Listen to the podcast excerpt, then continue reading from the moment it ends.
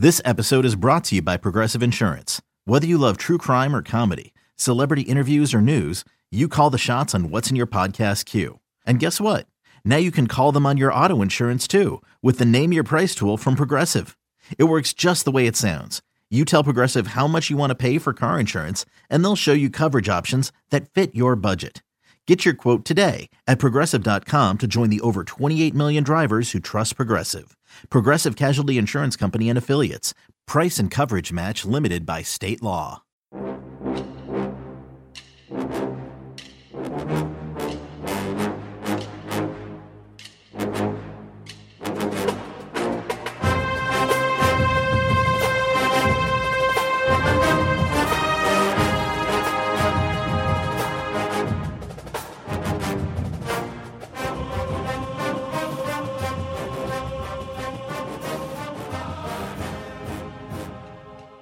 Good morning, Bucknutters. Welcome to the Bucknuts Morning Five here on Friday, December 27th, 2019. I am Dave Biddle, joined by Steve Helwagen. We are coming to you, as they say on the Stephen Colbert Show, live on tape. We are here in Scottsdale, Arizona, the day before the college football playoff semifinal slash Fiesta Bowl, Ohio State against Clemson. Steve, let's start with Justin Fields. That's a topic that a lot of people want to know about. On Tuesday of this week, he told the media he was about 80, 85% as far as his left knee with the MCL strain, and we asked him about it yesterday, and it was just mum's the word. You know, he was obviously told by Ohio State's coaches, "Do not talk about this," um, and he said, "I'm not." He just says, "I'm not talking about my knee today." What do you make of that? And um, just how healthy do you expect Fields to be tomorrow? Because I feel like he needs to be able to run the ball for Ohio State to win this game. Yeah, him at 80 or 85 percent has got to be uh, a little bit disconcerting for Ryan Day in terms of calling an offense because what they had to play the Wisconsin game left-handed. You had no quarterback run available on the zone read. He was not going to keep the ball. So when the defense can clue into that and key into that and can tee off on uh, J.K. Dobbins. Uh, those first and tens become second and nine pretty quickly, and that's what we saw in the Wisconsin game. Until the Buckeyes were able to soften them up a little bit uh, with their physicality and also by finally engaging the passing game, the bomb to Olave and different things like that. Uh, finally getting KJ Hill involved a little bit and different things. Uh, so to me, uh, this offense runs best uh, when the threat of Fields being a runner is there. And if that is not part of the game plan for this game, then you're already uh, going up against the best team you've played all year and not at 100% capability. That's not a good sign to me. But uh, he made the best of it against Wisconsin.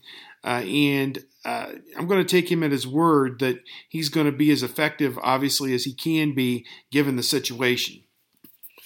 Yeah, let's just hope he is, he's not 100%, but let's just hope he's as close to 100% as possible. And I think even if he is 80, 85%, we all know how tough Justin Fields is. He will gut it out. And even if uh, it's painful, he's going to he's gonna run that football regardless. But if he can be his close to his usual self, um, that would be great for the Buckeyes because then Clemson won't be able to collapse on Dobbins. They'll have to, you know, account for the QB run. So, and Fields not just called quarterback runs. Obviously, it's the, you know, he's so good at getting out of trouble and scrambling and making plays on the run, like he did after you know, first play he came back in against Michigan. That's just one of many examples this year. He's so much fun to watch. All right, moving on. Uh, you know, Clemson. There's no doubt, Steve. They're they're outstanding. They are loaded with talent. They are they have future NFL studs on that team. They are well coached. They've recruited well. But I'm a big believer in the mental side of sports, and they have not been tested at all, unless you consider North Carolina being tested. So, okay, you got tested by a bad team.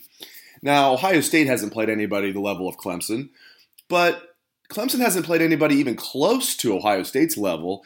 Just, you know, maybe I'm making too much out of that. I've been talking about this a lot over the last couple weeks. I just feel like Clemson has not been punched in the mouth at all this year, and they're definitely going to get punched in the mouth tomorrow. it doesn't mean Ohio State's going to win, but we'll see how Clemson reacts to that. Just what, what, are your thoughts about Clemson being kind of untested this year? I think they're completely untested. I think they played Texas A&M, may, maybe the most talented team that they played, an SEC team that obviously had to run the, the gauntlet in the SEC and lost uh, to five top 15 teams in that uh, uh, SEC uh, you know battles that they had. So uh, they were a quality team per se. Uh, some personnel uh, that probably gave Clemson a, a, few fits, and that was a 24 to 10 win uh, for Clemson. And then you think about uh, the North Carolina game was 21 to 20. Uh, they played at North Carolina. It was 93 degrees on the field that day at North Carolina, so it was kind of adverse conditions, and you, you wonder about Clemson's resolve a little bit in those conditions. But they came through that one. I watched the highlights of the Virginia ACC championship game. It was almost like they were playing against air. There was no resistance from Virginia at all, 62 points.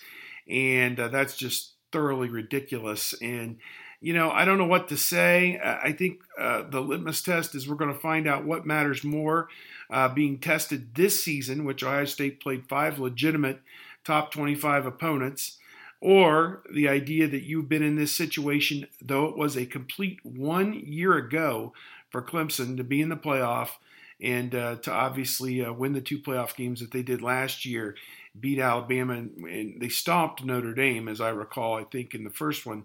So to me, I want to see which factor means the most battle tested this season or the idea in the back of your head, oh, yeah, we've been here before. We know what to do in this situation with a championship on the line. So uh, it's, it's foreign territory for Ohio State. The last two bowl games, uh, the Cotton Bowl against USC, the Rose Bowl against Washington, were just exhibition games. They were going to play the game, and when the game was over, they were going to turn in the helmets and the shoulder pads. The seniors were done. Uh, some of the underclassmen were going to the NFL. The rest of them were going back to Mickey Marotti's garage for re- refueling and retuning two weeks later, and and uh, eight months of that, and then start the next season. So uh, this is a little bit different animal. There is something tangible at stake here, and that is the chance to advance and play in the national championship. And can Ryan Day harness the the human spirit that it takes, like Jim Tressel did against Miami? Uh, you, you, know, at different times, like Urban Meyer did against Alabama in uh, 2014. Can they find that resolve and that will uh, to uh, to take down this Clemson juggernaut? Uh, I guess we're going to find out. But I'm going to put my money on the team that's battle tested this season, just because I just think Ohio State's been put in some tough situations. It, it, yeah, it looked easy at times, but Penn State that was some adversity. Uh, Michigan uh, played them tough for most of the first half on the road. That was some adversity. And then certainly 21 7, you're down at halftime against Wisconsin. You never want to be in that predicament. But boy, did they handle that one really well 27 to nothing. And uh, like I say, uh, they slammed the car door on their head in the second half, and it wasn't pretty uh, for Wisconsin. So I want to see uh, what Ohio State team shows up. Yeah, you and I have seen a lot of Ohio State teams over the years, Steve, and um, again, we'll see how they look tomorrow. And this is this is probably a better conversation for after the season. We can look back on it. Um, one of the reasons I'm confident. We'll get to our predictions here in a minute. You already gave yours away as well. Uh, sounds like we're both going to pick the Buckeyes, but we'll get more specific about that. This is the best Ohio State team that I have seen. And that includes when I was a little kid, as a diehard fan. I was a diehard fan from a very young age, all the way up since I've been a reporter, and there's been a lot of great teams. And, you know, this I say that because of the depth, the talent, and the way they play together. They're a very tight knit unit, and I love this coaching staff as well. Um, maybe you disagree with me. You've seen a lot of Ohio State football teams. Where do you place this one? Um, is it the best you've seen? It is certainly in the top three or four right now, but I think to gain that designation, you got to finish it off. You know, neither 2002 when they won the national championship or 2014 uh, when they won the national championship will be remembered as the most dominant teams. I think about 1995 when you had an NFL player at nearly every position. Uh, they lost two games. So, you know, if all things were equal, you put that team on the field against either 02 or 2014, 95 might have beaten them both, but they had two losses. So, how do you want to qualify it? How do you want to describe it? Is it they won all their games, they won a national championship, or was it this was the talent that they had on the field and this was the hand that they were dealt? I think that this team to dominate supposedly good opponents like Ohio State did was very, very impressive. And if the right bowl games go their way, I think they may have played or beaten as many as five teams with 11 wins this year. And that'd be Cincinnati, Penn State, Wisconsin, uh, maybe Michigan and uh, it won't be Michigan. It Won't be Michigan. Well, you, did you say eleven wins or ten wins? Ele- eleven. Eleven. Florida Atlantic. Florida Atlantic. They already have eleven. And Clemson if they beat Clemson. Yeah. So.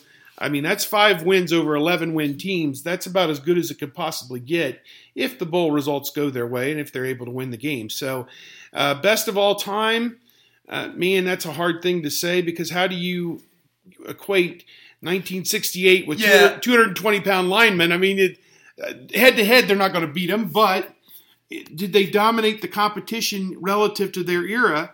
Uh, this is about as close as total domination can be.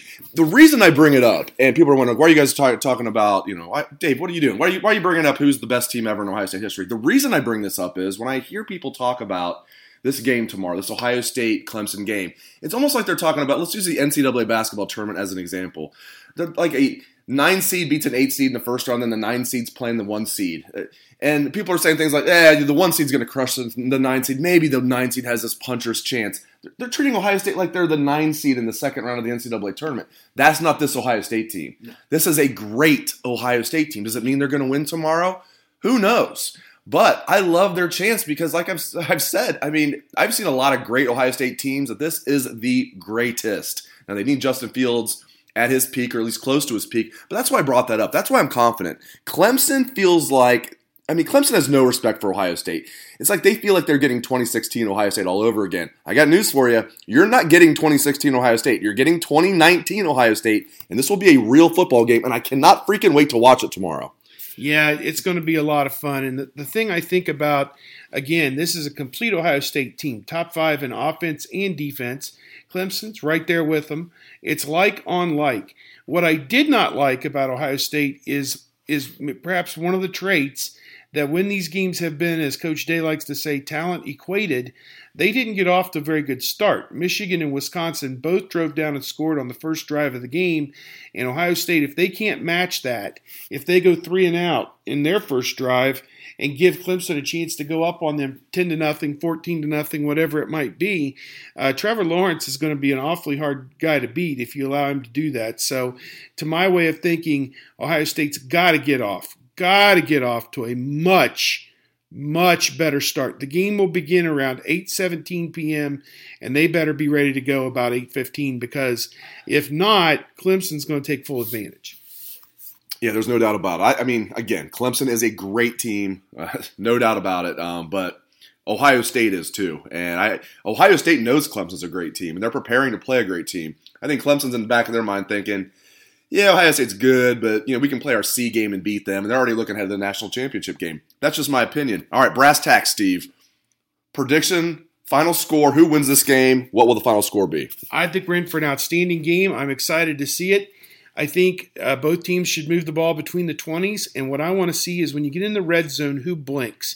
Does somebody on offense jump off, jump off and get an illegal motion penalty and set you back and you have to settle for a field goal? Is there a sack that knocks somebody out of field goal range? Is there a coverage breakdown that leads to a touchdown that maybe the other team didn't earn? You know, it's just little things happen in big games like this, and they could happen for either team. I mean, very easily. We've seen coverage breaks by Ohio State, and I'm sure Clemson had them as well, even though they've got one of the best secondaries in the country. So, uh, you know, to my way of thinking, it's turnovers, and Ohio State's done very good with Fields not throwing interceptions. They're in the bottom five, I think, nationally in lost fumbles, though. I want to see how that goes. And Chase Young, you know, he's got to play like the number one NFL draft pick. He's got, I don't know, he's got to get three sacks, but he's got to be a constant pressure force in Trevor Lawrence's face, make him uncomfortable, hit him a couple times within the reason of the the rule, you know, of of, of the game, not cheap shots, and get him to the ground. He's 6'6", 220 pounds. I think about Vince Young and Anthony Schlegel coming on a blitz unabated and bouncing off of Vince Young, and Vince Young threw a strike down the middle for 65 yards. That can't happen in this game. If you get a shot on Trevor Lawrence, you got to end him on that play right there and not let him create and make something out of it. So, those are all factors I think about.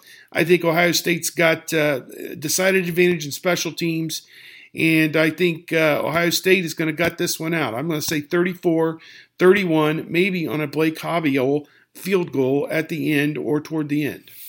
I have a very similar score. I have Ohio State winning this game 31 to 27. Again, I think we're in store for a hell of a football game tomorrow. Thank you very much to Steve Helwagen. Really appreciate your time, Steve, and really appreciate all the listeners out there for tuning in. Hope everyone has a great day and hope everyone enjoys the game tomorrow. Let's hear that Buckeye swag, best damn band in the land.